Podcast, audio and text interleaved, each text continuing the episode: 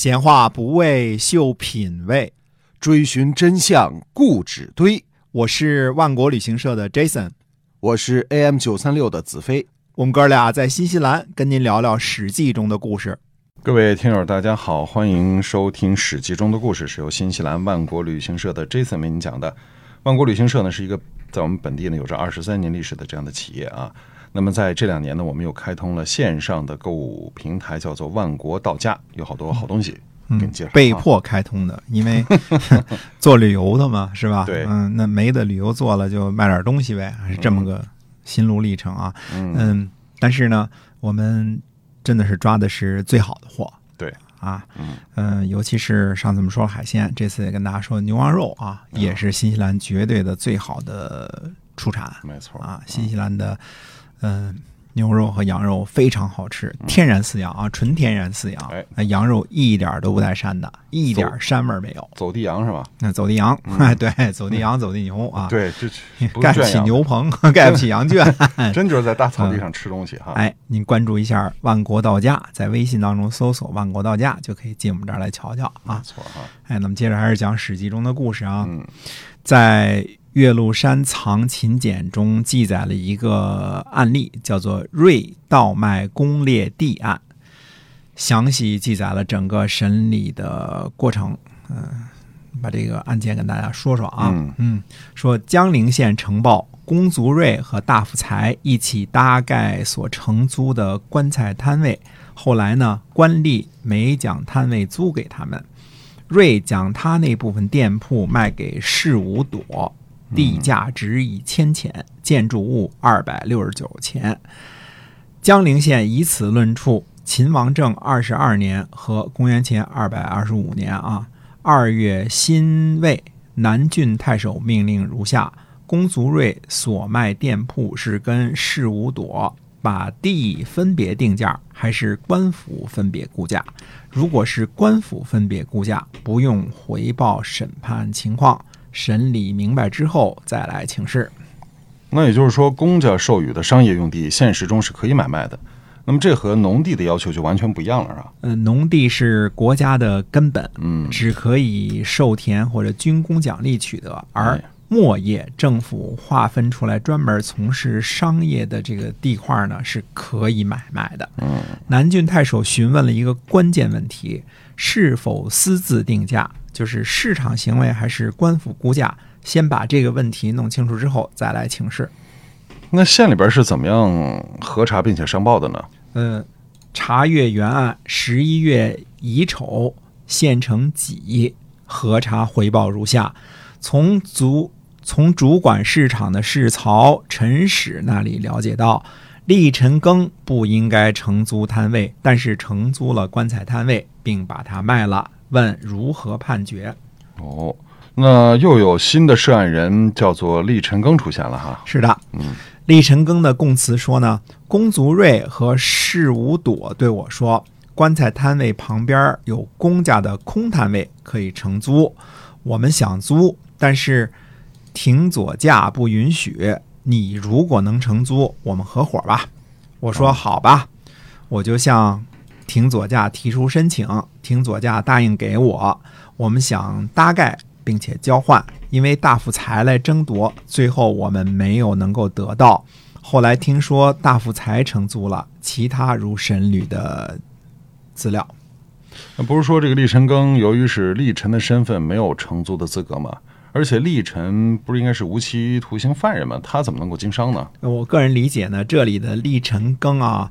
有可能不是法律意义上认定的苦役犯的历程，有可能是私家的历程。私家的历程呢，只是户口登记上有身份区别，呃，其他呢与边户民无差别。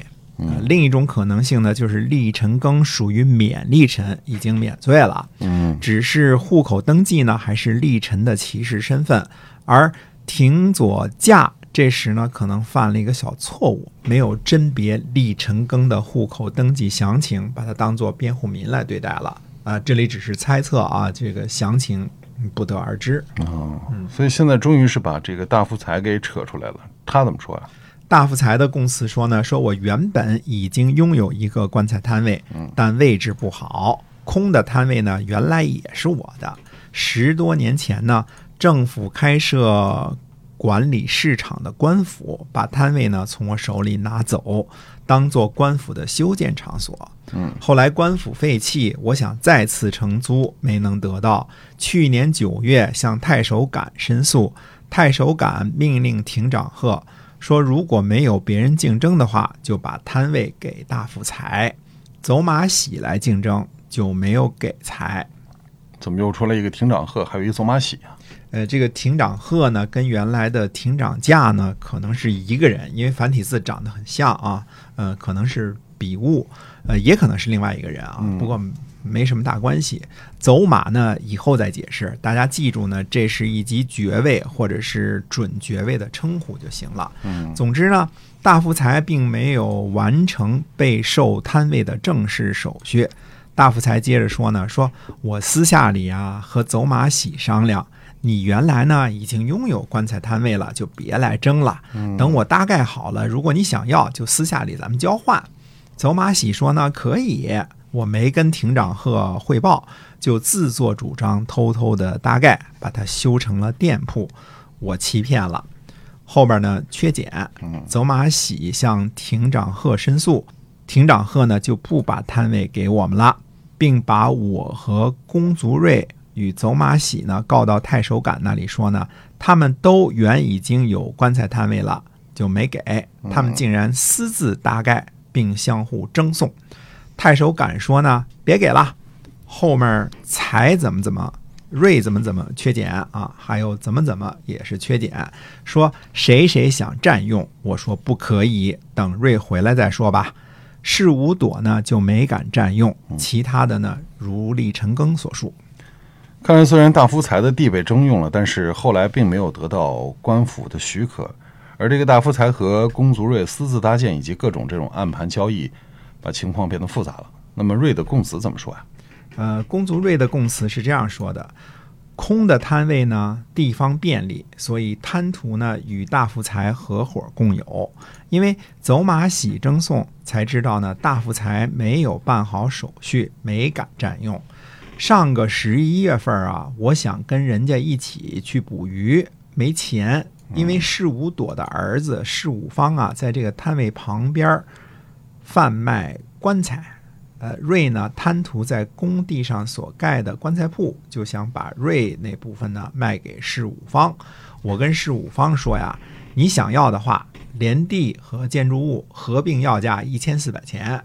世五方呢首付一千钱，我都用来买钓鱼用具了。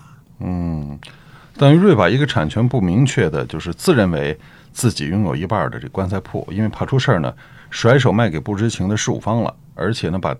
定钱都给消费了，哎，是的，龚祖瑞呢就接着供称说，后来我一想啊，就后悔了，于是呢想提高价钱，让对方呢不想要，就假装对事五方说呢，说太便宜了，让他出两千钱，两千钱不想要的话呢，就把定金还给他。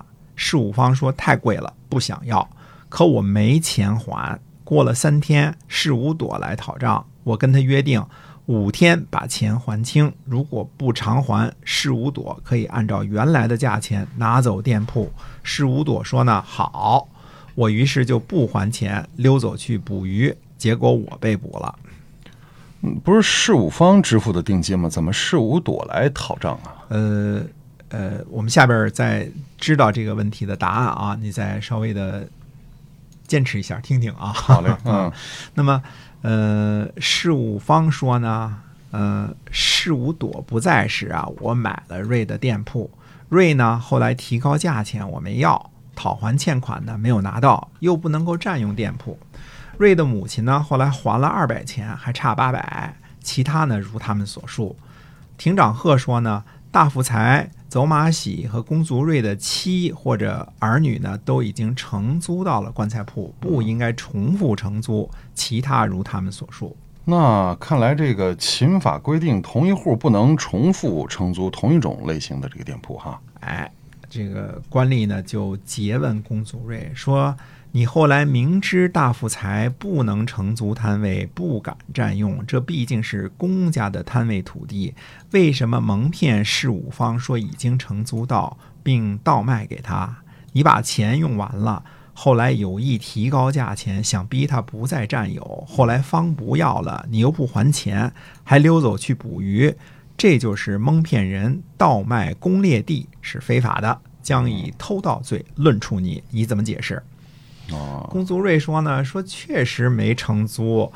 是无朵的姐姐孙原来是我嫂子，有孩子了，哥哥呢已经去世。但孙还健在，我觉着方和朵呢，终究不会控告我，就欺骗卖给了方，我钱已经用完了，无法偿还。如果贵府呢认为我诈卖公列地，并以此定我的罪，我无法逃避。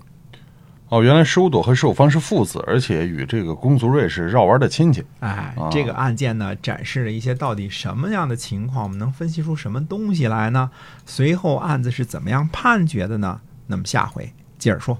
好，那我们今天史记中的故事先跟大家分享到这儿，感谢您的收听，我们下期再会。再会。